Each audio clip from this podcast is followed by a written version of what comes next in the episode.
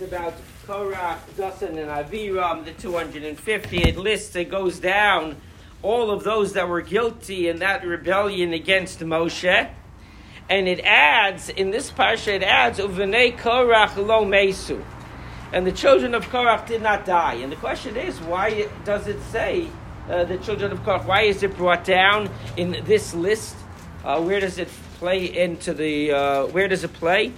Uh, so one idea is that here it's not actually Korach that's uh, the center of attention. It's actually talking about Dasan and Aviram.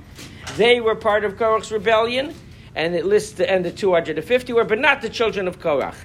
And it has a very powerful message that Dasan and Aviram, the 250, could have had an excuse. You know why they fell prey and sway to Korach? Because they were his neighbors, which is true. But that might be their excuse. And therefore, the Torah tells us of Korach lo mesu. The people that could that were far closer to Korach, they were in his home, they were his children.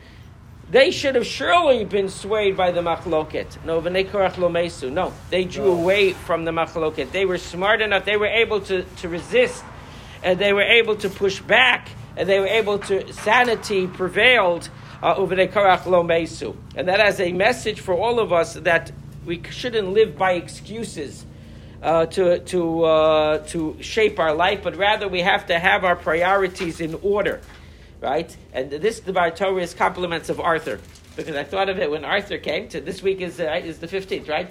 The new, uh, the new tax days this week. Yeah. So when I saw Arthur come to shul, even though he's working around the clock, right? And he's still here in shul. That is, it obligates us. You have to look to positive role models. So, Arthur, today you're my hero. No excuses. You got to do what you got to do.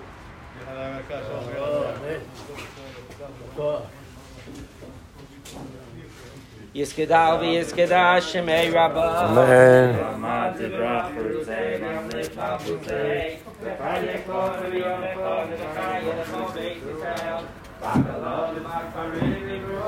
Amen. Yehi Shmei Rabba Mevarach U'Meyamai Yispareh.